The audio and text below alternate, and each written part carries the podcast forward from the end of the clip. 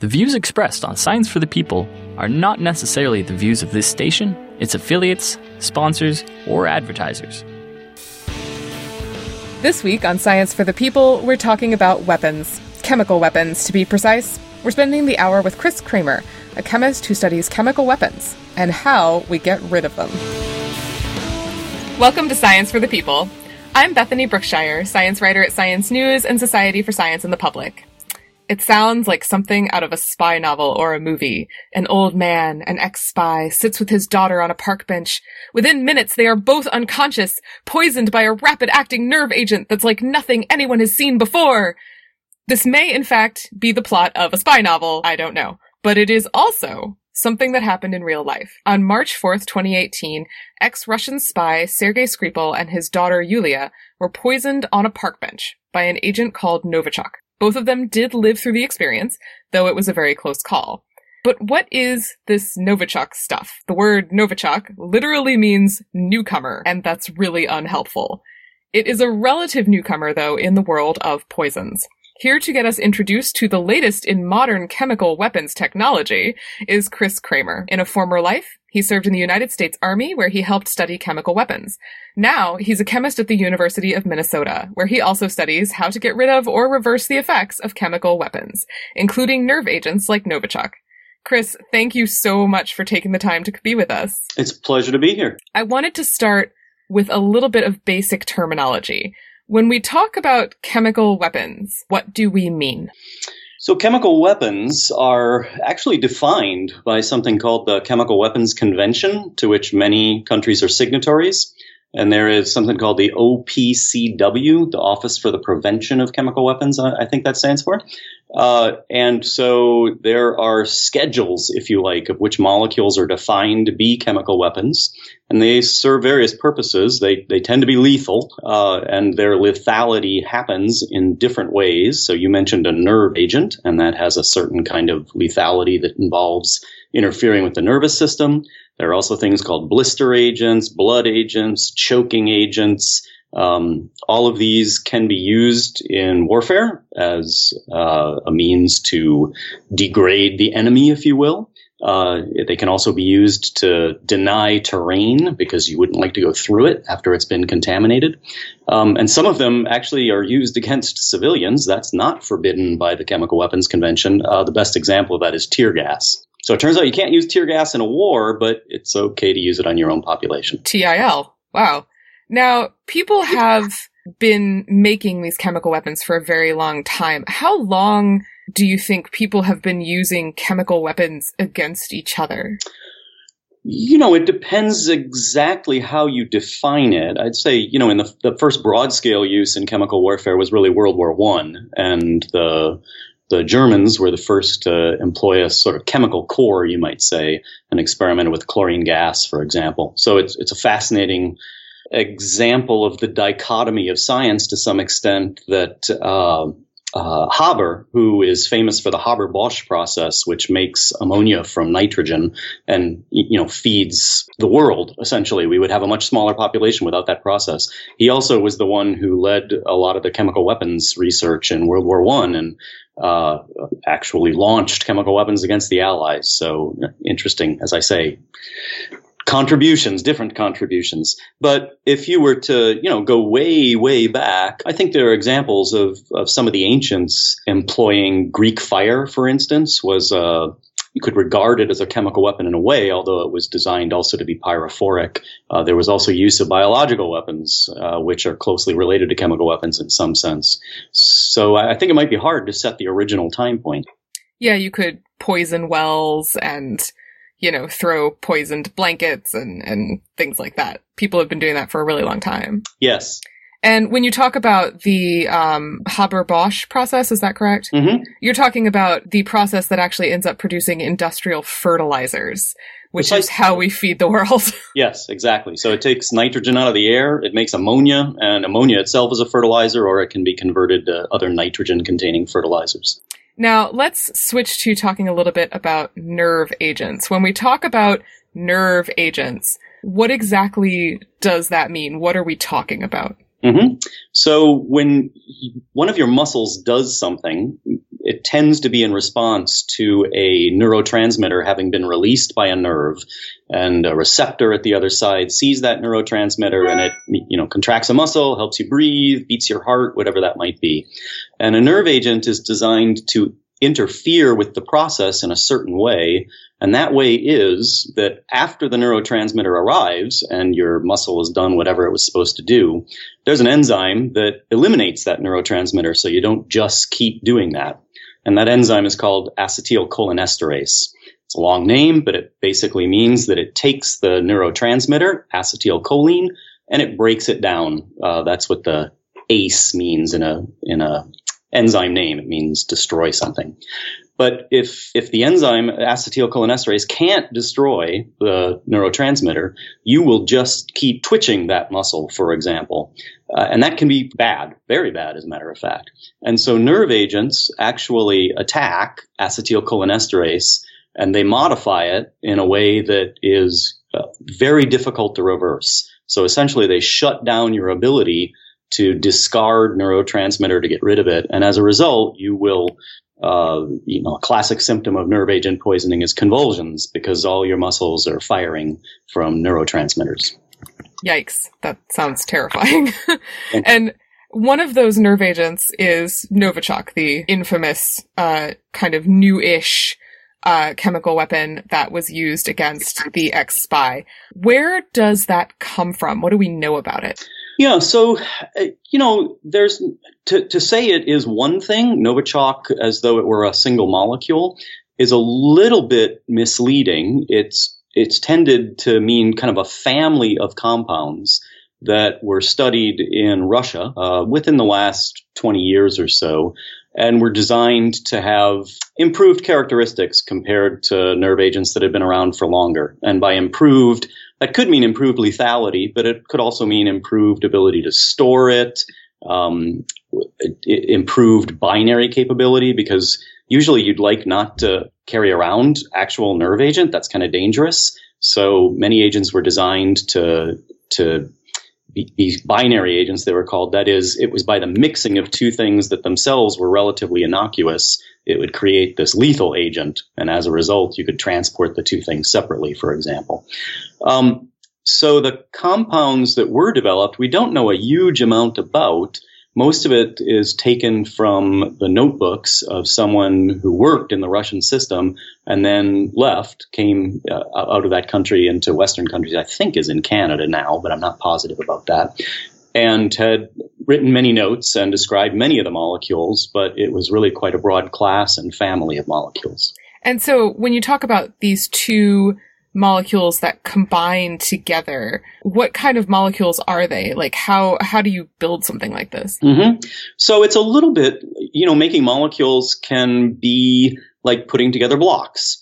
There are certain, we say functionality in molecules. So there are certain bits of molecules that are called functional groups, and some functional groups react well with other functional groups. And that's how you build a molecule up from constituent parts. And so in the case of nerve agents, one part tends to contain some phosphorus and something reactive at the phosphorus atom. And the other part tends to contain either an oxygen or a nitrogen that's prepared to react with that functionality. And when it does, it generates a new bond between phosphorus and either oxygen or sulfur in some of the more classic nerve agents. And then in the Novichok agents, it's generally a nitrogen atom.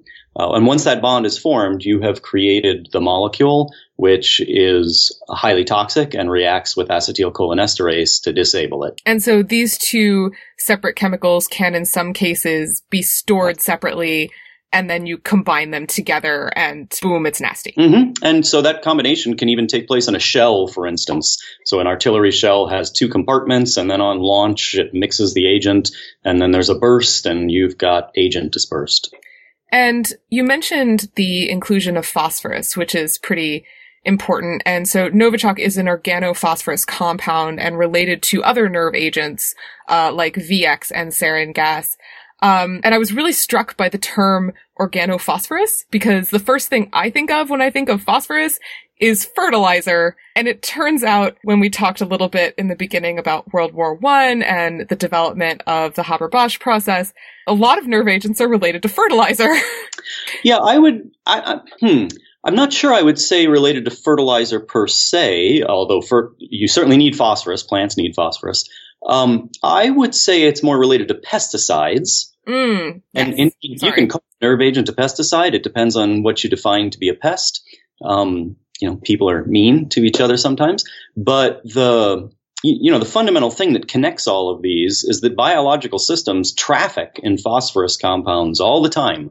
All of our energy conversion involves phosphate hydrolysis, making phosphate bonds.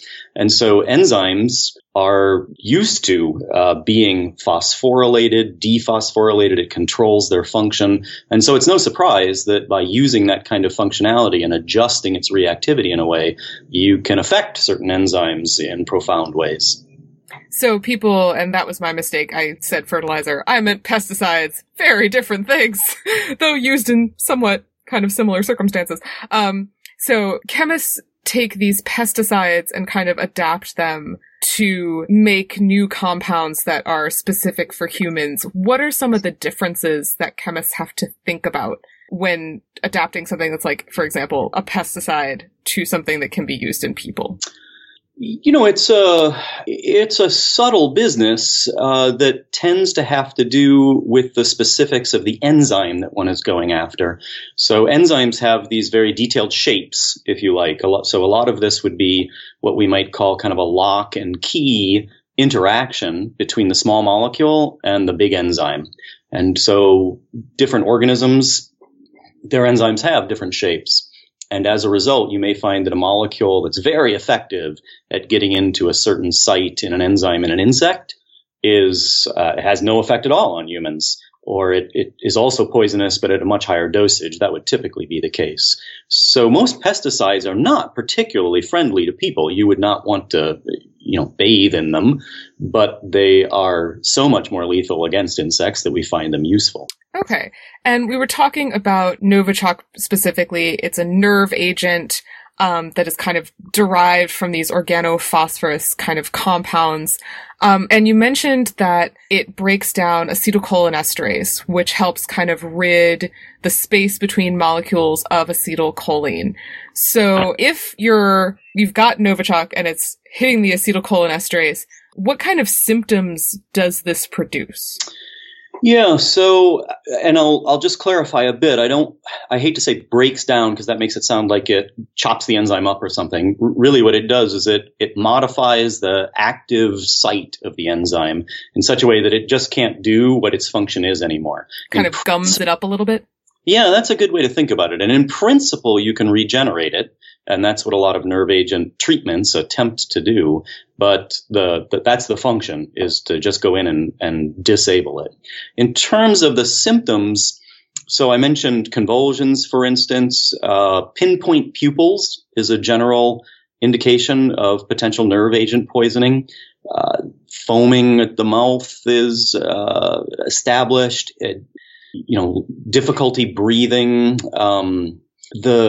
The symptoms, of course, haven't been studied all that extensively, because this isn't the sort of thing you can really do a clinical study on. So I can't imagine why. Yeah, we know what happens, let's say, to goats and pigs and the animals that have been used in testing. I think the data for humans is less well organized. And how powerful is it? How potent is it? In their pure form, nerve agents are exquisitely potent. So milligrams per kilogram are lethal. And most of them can be absorbed through the skin. Some of them are very volatile, so that they can be inhaled. And as a result, it's possible to get a lethal dosage fairly easily. And I was really struck when doing some reading that you sent me on nerve agents about how much they differ from kind of the classical chemical weapons that many of us may think of. So, for example, they differ from things like mustard gas, which is probably what many people think about when they think about chemical weapons. because of that famous use in the trenches of World War I and, of course, in Wonder Woman. So can you talk about mustard gas a little bit? How is it different? Mm-hmm. Sure. So mustard gas, which is a really bad name, actually, because it's not a gas. It has some volatility, but mostly it's a viscous liquid. It is a so-called blister agent. And so its mode of activity has nothing to do with acetylcholinesterase. To be honest, its mode of activity still is not all that well understood, but it's a very powerful alkylating agent, which is to say that it goes around and it looks for molecules that it can react with. And again, it reacts with certain kinds of functionality. This is the bond-making thing we mentioned. Some molecules it can react with turn out to be the bases in your DNA. Although it's not clear that that's why it causes blistering, but just by experiment, we know that it causes very severe blisters when you're exposed to it. So huge, enormous blisters will appear on the skin. It's actually not necessarily designed to be lethal. It's designed instead to so damage individual soldiers that they become incapable, and in fact, it then ties up other soldiers who have to take them back to hospitals, for example. And it's a terrain denial agent, if you like, because once it has been spread out on terrain, it's reasonably persistent because it's not super volatile. And obviously, you don't want to walk through it unless you had a lot of protective gear on. And mustard gas, when I was looking at some of the chemical structures, it has chlorine in it.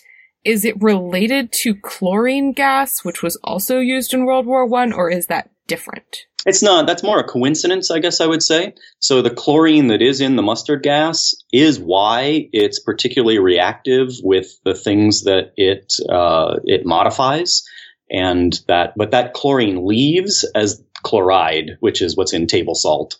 So chlorine gas, on the other hand, the mechanism of its effect is quite different. Chlorine gas is nasty, as anybody who has a swimming pool knows, because if you put chlorine in your pool, you have to be careful with that so you don't make chlorine gas.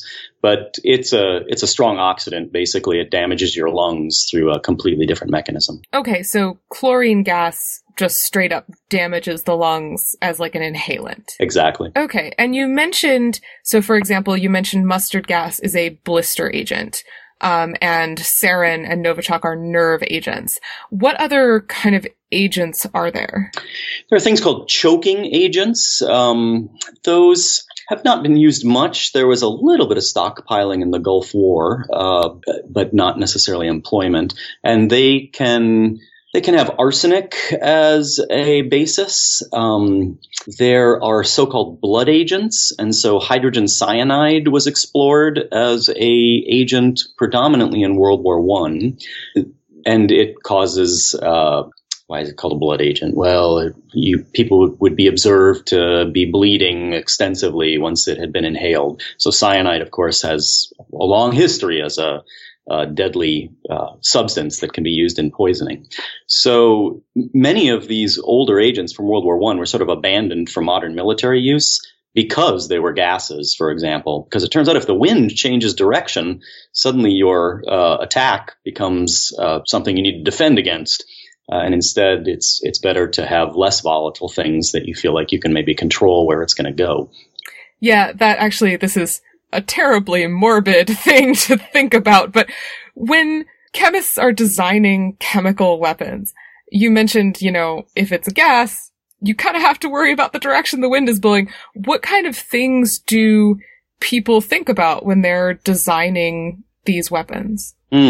So one point to make, of course, is that other than the Novichok developments that have recently shown up in the news, and even that was research from some time ago, it's not clear that many places are continuing to design chemical weapons, in part because it's not clear that any remaining optimization needs to be done. The stuff we have is already pretty nasty and effective. But the figures of merit, if you will, would include things like stability. Once you've made it, can you store it? Because if it breaks down very quickly, suddenly you've got a mess on your hands. It's no longer useful to you, and you have to get rid of it somehow. Obviously, lethality matters. And so if your goal is to kill a lot of people, you'd like it to function at low levels in the body. But as I mentioned, maybe your goal isn't to kill a lot of people. Maybe it's to injure a lot of people, because that renders your foe equally ineffective, maybe even more ineffective. So the issue of volatility comes up, and you can actually imagine it going either way from a strategic consideration. Let's say that you would like to remove a defender from terrain that you want to go through yourself subsequently.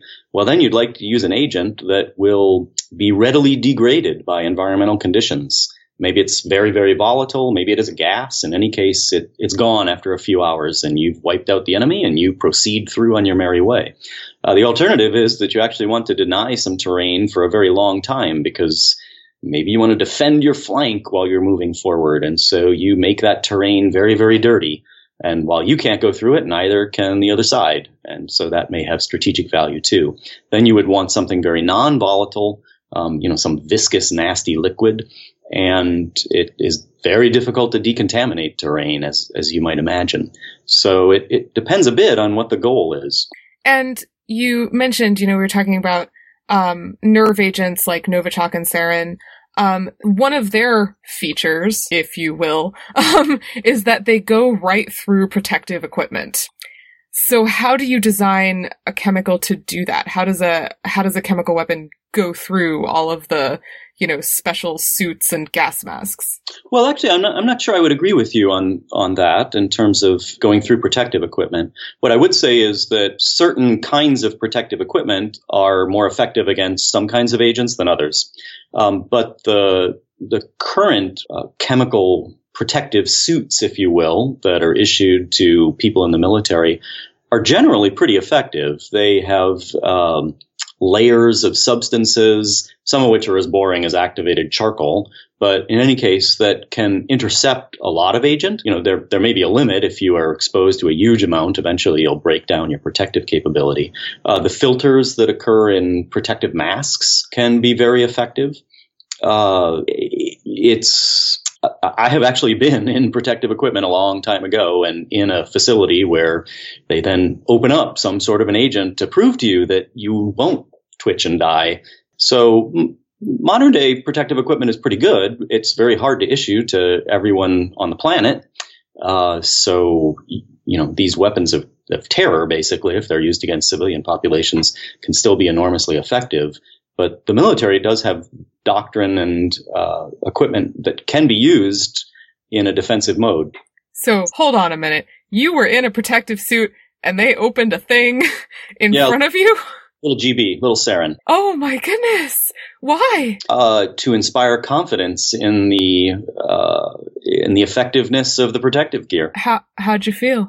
I was pretty confident. We tested the gear in a lot of other situations. So typically, you start by somebody puts on the protective mask and you wave some banana oil in front of them. Amyl acetate, a chemist would call that. And you can't smell a thing. It doesn't get through the filters. And then they put you in a tent full of tear gas. And again, no effect. Although they do make you then take off the mask, inhale, and try to say your name before they let you out. And then it has a very powerful effect. Most people can't do that. And then you stand facing in the wind so that the CS, that which is tear gas, will blow away from your face and eyes and nose, which are streaming all sorts of fluids. And so once you've seen that it's effective that way, you're not necessarily terrified to walk in where they open yet another chemical compound that doesn't get through. Well, on that incredibly charming note, we're going to take a quick break. We'll be right back after this. Science for the People is a weekly radio show and podcast that explores everyday life from a scientific perspective. We are a member of the Skeptic Network, a collection of blogs, podcasts, and video content focusing on science and critical thinking. To find out where Science for the People airs near you, or to listen to past episodes, check out our website at scienceforthepeople.ca. You'll also find links to support us at Patreon, to connect with us on Facebook and Twitter, and to subscribe to the podcast in iTunes. And now, back to the show. Welcome back. We're here today with Chris Kramer, a chemist at the University of Minnesota, who is here to guide us through all sorts of terrifying things about chemical weapons. Now, Chris, we talked a little bit earlier about the protective gear that people use to protect themselves from chemical weaponry. And you mentioned that some suits are protective against a lot of different agents, like, for example, tear gas and sarin. And we tend to usually value the fabrics that we wear for their breathability, like Egyptian cotton. Obviously, that would not be a positive thing when you're facing a chemical weapon. What kind of things do scientists do to make cloth, for example, more of a barrier to these agents? Mm-hmm. Well, it's a really good point you bring up. The reason most soldiers really hate to do exercises in what the Army calls mop gear, and I did look it up, it's mission-oriented protective posture. But in any case, is that it is absolutely not breathable, and overheating is a huge problem. So people will have heat exhaustion and heat stroke potentially, depending on the outside environment. And so commanders, when they do these kinds of exercises, have to exercise a lot of care to make sure that in a training environment they aren't actually injuring people.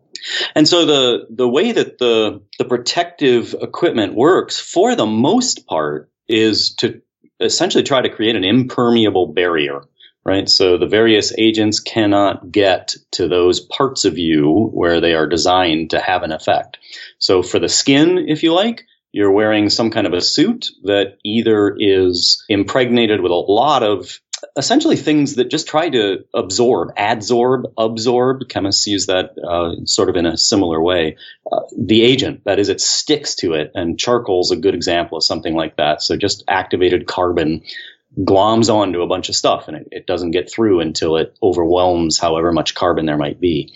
Also on the hands and on the feet, for instance, you basically wear a really thick rubber, and that too is impermeable to most of these compounds. Finally, for your ability to inhale, you have some protective mask that has filters. The filters themselves also contain these substances that are designed to absorb the compounds and potentially react with them, with some of them, in order to break them down. And you do have to replace those filters after a certain amount of time. You also have to replace the mop suits, if you like, after a certain amount of time, because they may be becoming overwhelmed with all the stuff that they already have defended against. This is kind of a bizarre question that only just occurred to me out of left field. Are there any sensors in these suits that might be able to tell you what kind of chemical weapon you're facing? Because you mentioned, for example, that some of the chemicals can react with some of the filters. Could it then, for example, I don't know, light up a light or release a smell to make you say, there's VX out there? Mm-hmm. So I'm not sure if it's built into modern suit technology. There certainly are kits that are issued to individual soldiers that are designed to identify the specific chemical weapons. And so if you see, some liquid that's been dispersed by a bomblet, for example, you can use this kit to sample that liquid and try to assess, is it a blister agent? Is it a nerve agent, for example? It tends to be that these kits are issued primarily to specialists in chemical weapons. So there's a part of the U.S. Army, for instance, that's called the Chemical Corps, and that's what the soldiers in it are specifically trained in. But in general, this could be made available within a given theater of operations. There are also detectors that units carry that sample the air, if you like, and based on, they have inside them a little mass spectrogram.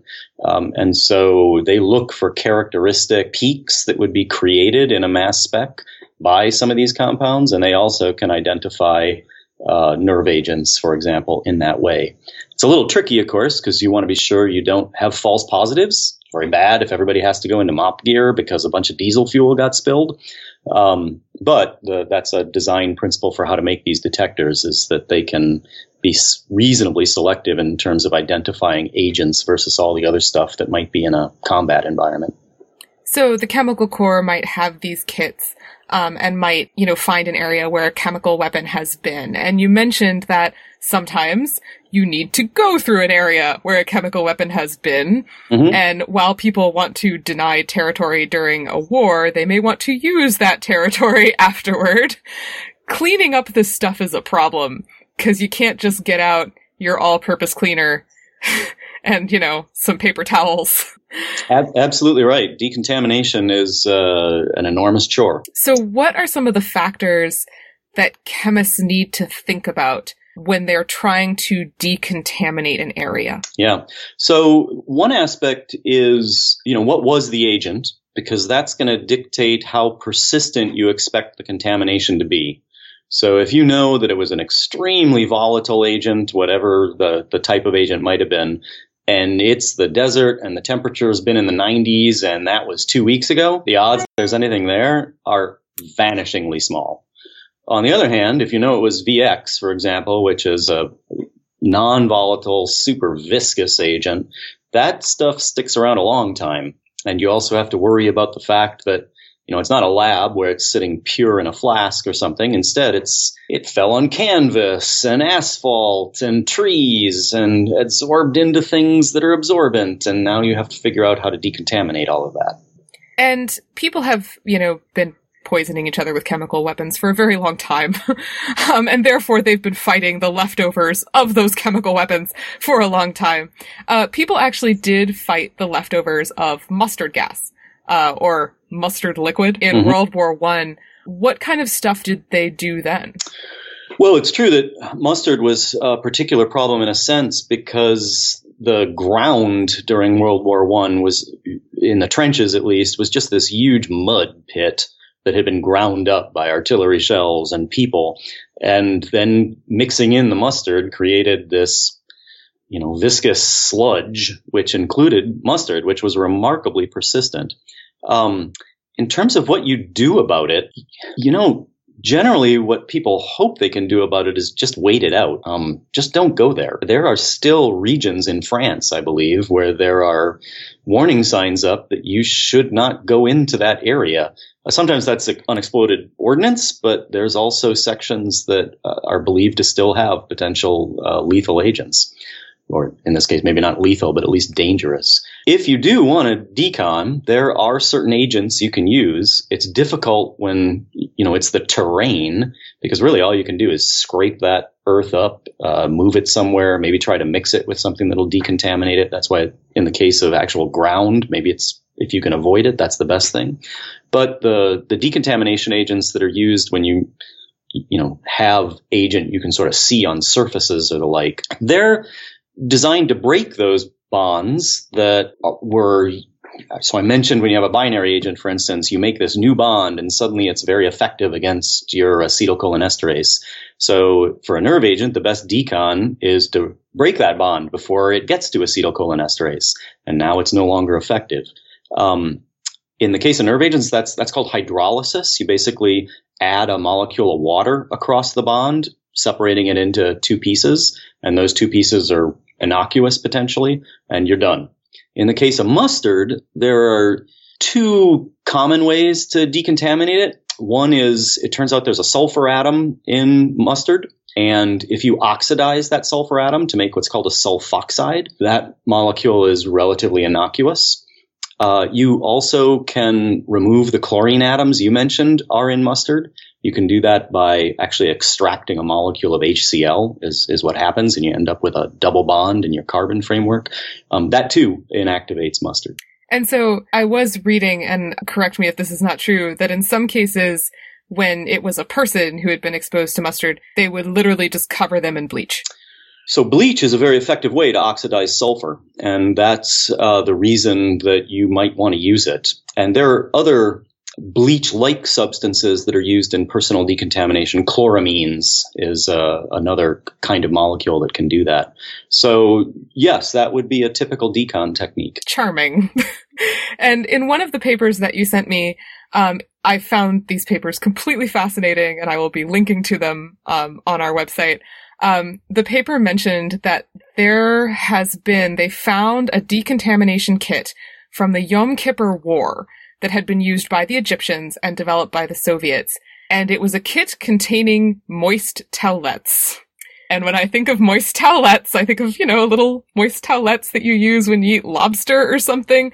Can you tell me about decontamination moist towelettes? Is that a thing? Yeah, sure. So those are quite typical for personal decontamination. And the towelette is impregnated with So I mentioned you want these things that can break the bonds that make the molecules reactive. And so in a nerve agent, for instance, we mentioned, I think a little earlier, you can have these phosphorus oxygen or phosphorus nitrogen bonds. And if you want to break those, you have to add something across them. And I mentioned water previously, if it's hydrolysis. So you'd make a new POH bond where there used to be that reactive bond. And the thing you knocked off, the oxygen or the nitrogen, you just put a proton on it. That's the other part of the water that's there. Water itself, though, is not a great thing for keeping a towel moist for a very long time. And as we all know, it kind of evaporates after a while. So typically what you'll use is a combination of a little bit of water and a little bit of an alcohol. So an alcohol also has an OH. It's just that the other end, instead of being another H, is an alkyl chain, for example, a hydrocarbon. And those can be much less volatile. Most people are familiar, let's say, with isopropanol. So rubbing alcohol, it's relatively volatile, but if I just keep adding carbons to that alcohol, it will become less and less and less volatile, but it stays a liquid. And so it's a mixture of kind of longer chain alcohols, something a little bit like ethylene glycol, for example, what people use as antifreeze. People know that's not terribly volatile. And also made basic. And the more basic it is, the more effective it is at attacking phosphorus and breaking that reactive bond. And so it feels a little bit slimy in addition to being moist, but it is quite effective for most nerve agents. And to be clear, if anyone is listening to this podcast and happens to be exposed to a chemical weapon, a regular moist towelette is not going to help you. These are specialty. Yeah, a regular moist towelette won't be basic enough, essentially. It will still have some nice little alcohols and the like in it that have the same effect of keeping it moist, but you really need that basicity in order to be more effective at hydrolyzing the nerve agent.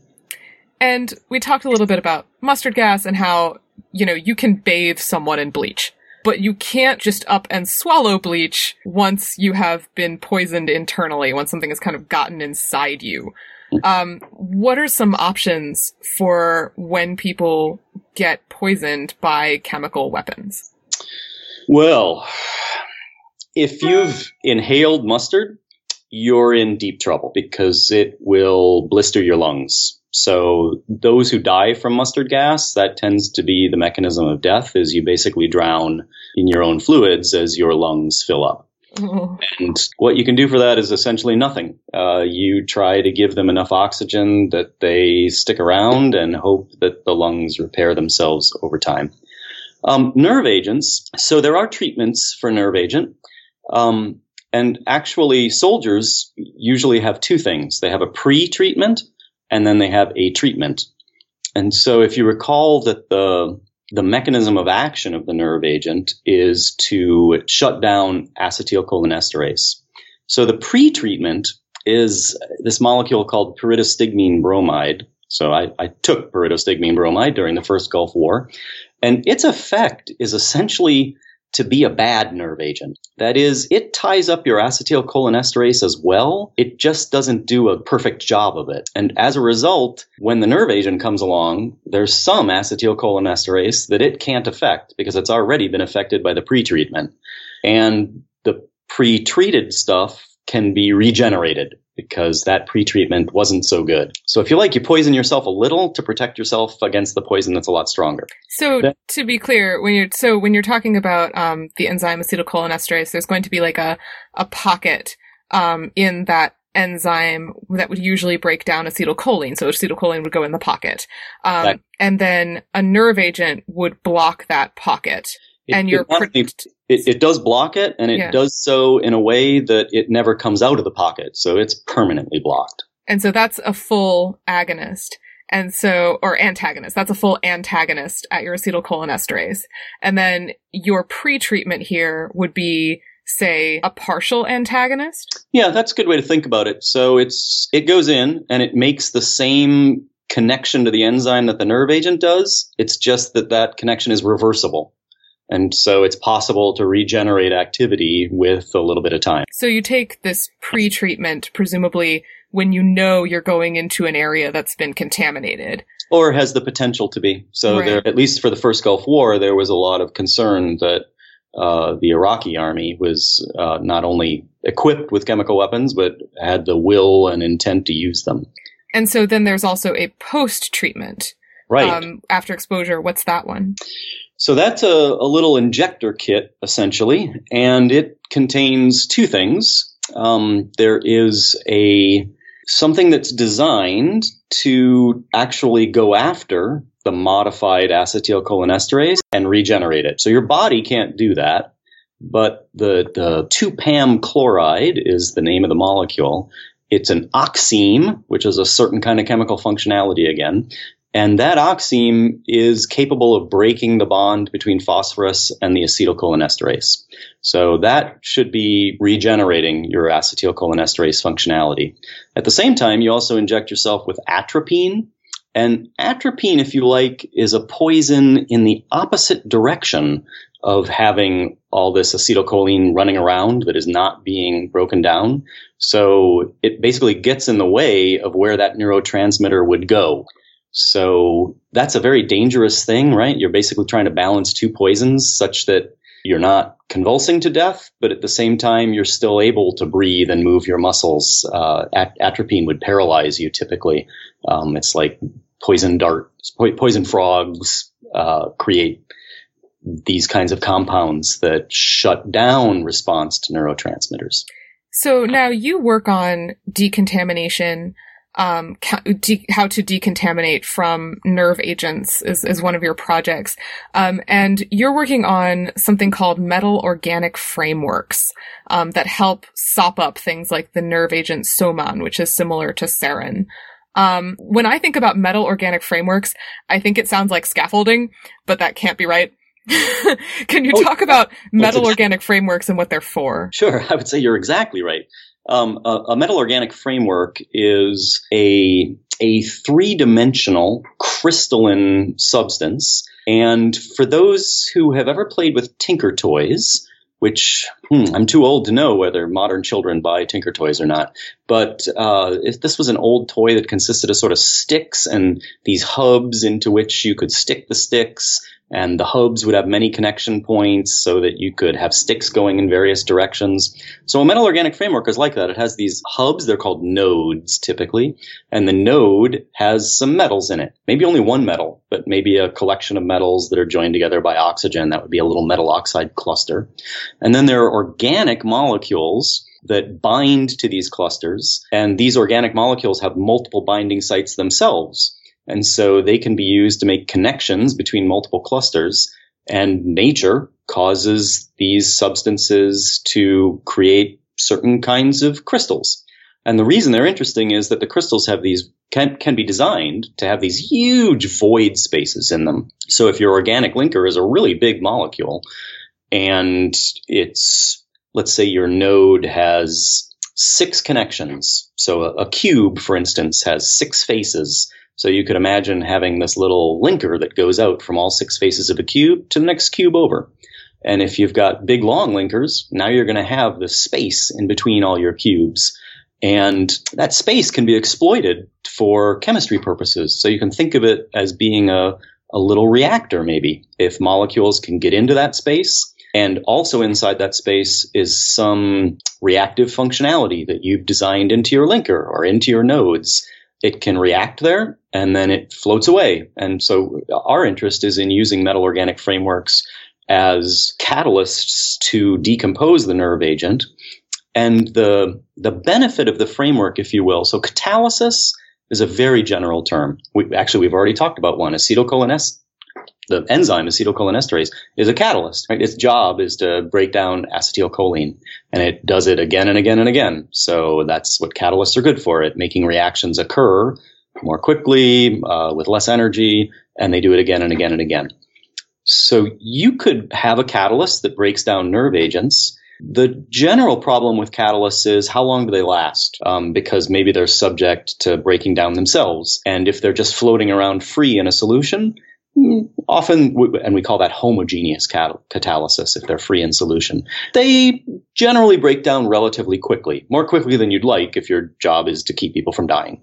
On the other hand, if they can be sequestered away somewhere where they're protected from the surrounding environment and from each other, because maybe a problem is when two catalysts see each other, then maybe they can last much longer.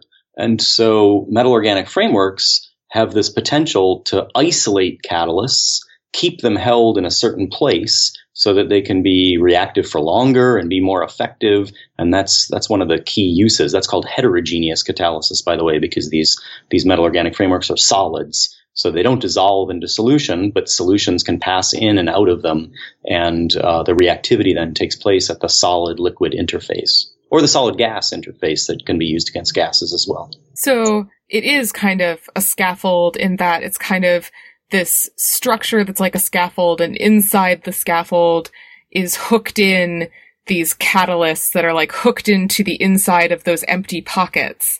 Right. And the chemical weapon comes in and reacts with those catalysts in the empty pocket. Great way to think about it. And the reason they're so exciting, if you like, within the heterogeneous catalysis space is that they're crystalline. So we have pretty powerful tools to characterize their structure and to kind of understand where all the atoms are and try to, you know, build the atoms in rational ways that makes them effective as catalysts. So this sounds, when you explain it as like, oh, it's a scaffold and you hook little catalysts inside the scaffold and then it decontaminates things. This sounds very simple, but obviously there are many challenges. What are some of the challenges of working with these metal organic frameworks? Sure. A significant design principle, I suppose I'll call it, is that you certainly need to have sufficient transport of the material you want in and out of the MOF. I'll call it a MOF for short, metal organic framework, you abbreviate as MOF. So you want your void spaces, for instance, to be big enough that the molecules you want to react can easily get in and out. I said that the beauty of metal organic frameworks is that by virtue of their crystallinity and characterization techniques, we can put the atoms in very precise places. So that's more a vision statement than a reduction to practice. Gotta have goals. Yeah, exactly. And so a lot of the challenge, frankly, is just, designing the system you want to design effectively, because the rules for synthesis are still being explored in some sense. This is a relatively new space in chemistry, the metal organic framework design space. You also want to ensure robustness, that catalysts last for a long time. And I think I'll mention one other thing, just because there's a different way to use the MOF that is worth talking about. We've been discussing so far making the MOF itself the catalyst by hanging things on the scaffold. It also can be very effective at protecting a catalyst inside that void space, right? So it's not connected to the framework, but the framework contains the useful catalyst. And a collaborator of mine at Northwestern University, his name's Omar Farha, and he also works with another collaborator, Joe Hupp, has been exploring putting enzymes that break down nerve agents into metal organic frameworks. So sometimes the void space can be so big that it'll actually encapsulate an enzyme. And they've had enormous success, very exciting success, with putting in an enzyme that breaks down nerve agents. And as a result, it becomes very stable compared to just floating around in solution, and can last a very long time and be exquisitely effective. So instead of being hooked onto the inside of the scaffold, these are kind of like, the scaffold is kind of like a bubble holding. Yeah, it's like a shipping bottle. Oh, okay. Yeah, like a little shipping container. And you've got, I know you published a paper that you have a MOF, a metal organic framework, that can degrade things like Soman. Would that also work against things like sarin or Novichok? So we've explicitly looked at sarin and also VX, as a matter of fact, and they work just fine. Yes, they are reactive. Novichok has not been tested in the laboratory. We actually have some ongoing research designed to look at exactly that question. The reaction in question continues to be this somewhat boring to a chemist, but absolutely essential to reality, of hydrolysis. So really the nerve agent kind of floats in. It sees a certain kind of functionality. It's called a Lewis acid. Actually, it's a metal that kind of binds to the nerve agent and makes it more susceptible to hydrolysis. So there's every reason to expect that it would also catalyze Novichok decomposition, decontamination.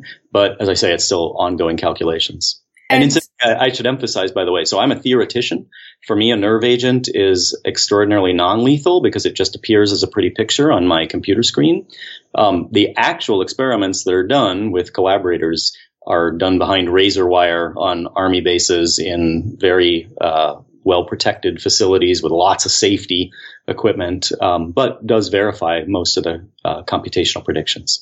Now, these metal organic frameworks that you've been working with, are they, you know, they're atomic level. They're very small.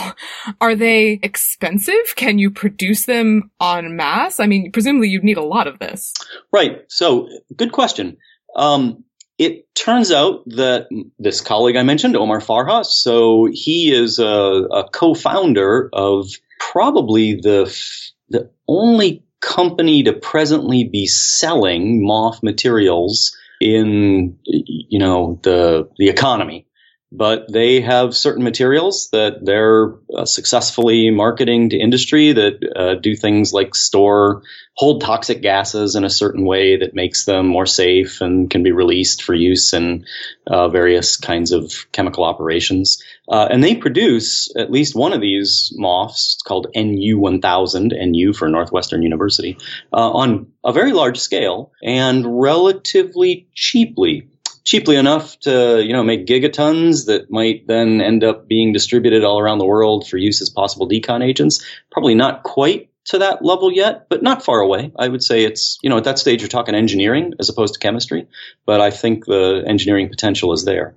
Can I mention one thing as long as we're talking about this? Please. So one of the reasons that MOFs are of potential interest is we talked about how protective suits when we discussed it. I mostly emphasized that their goal was to be sort of impermeable, right? So you protect yourself by just not letting it get to you.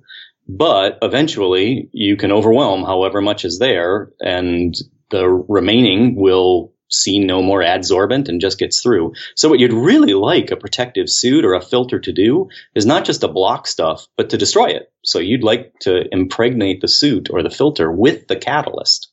And so that's one of the potential uses for these metal organic frameworks that's pretty exciting is there have been demonstrations of how to incorporate them into cloth, essentially, so they bind to fibers and the like, in which case now you'd have a catalyst that can be breaking down the nerve agent and creating just innocuous materials as opposed to just trying to create a barrier. And you mentioned just now, you know, you could put that in a suit.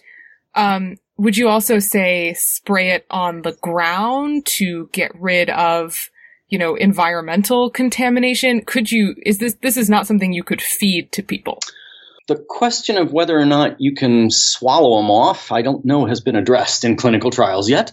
But most of these MOFs are made, the ones that are designed for these kinds of purposes are made with pretty non-toxic stuff. So NU1000, which we mentioned, is zirconium. Zirconium is not offensive to your body. That said, that doesn't mean that it circulates through the bloodstream easily and can encounter agent and the like all that readily. So it's not clear yet that it has an in vivo use. But your original question also of could you use it for area decontamination? Yes, potentially. I'm not sure, you know, sprinkling on the ground, you'd need an awful lot to cover a lot of ground, obviously. There tends to be a question of how do you mix it effectively? You'd like your catalyst not to have to be used in huge amounts, so you need some way to get the bad stuff to the catalyst. So how is it being used? You mentioned there's a company that's producing this stuff. How are they using it now? So the MOF they sell, which I think is proprietary, I don't think it's NU1000, and I'm not sure I know the structure. But there are, if I remember properly, there are certain toxic gases that are used in making computer chips. So there's, you know, these various processes as you layer chip surfaces in order to build up devices. And the gases themselves are extraordinarily dangerous and usually are just shipped in gas cylinders, right? You keep it at a high pressure, you open a valve, out comes the gas. But if that cylinder is damaged, you have an explosive release because of the pressure inside. So a MOF by virtue of its nature, if you will. So we talked about this void space on the inside. Well, you can define a surface area, if you like, of all these molecules that are in the moth. And because it's full of voids, the molecules that define the edges of that void, they have accessible surface area. So the way activated carbon, which we've talked about previously, works is essentially it just presents all this surface area that's kind of sticky to other organic molecules. So it gloms onto those molecules and they don't leave. And the organic linkers in moths can be very like that as well. So they're generally formed of carbon surfaces that look a bit like activated carbon. And because of that structure, they have enormous surface areas. So you can have, an entire football field's worth of surface area in tiny fractions of a gram of these moth materials.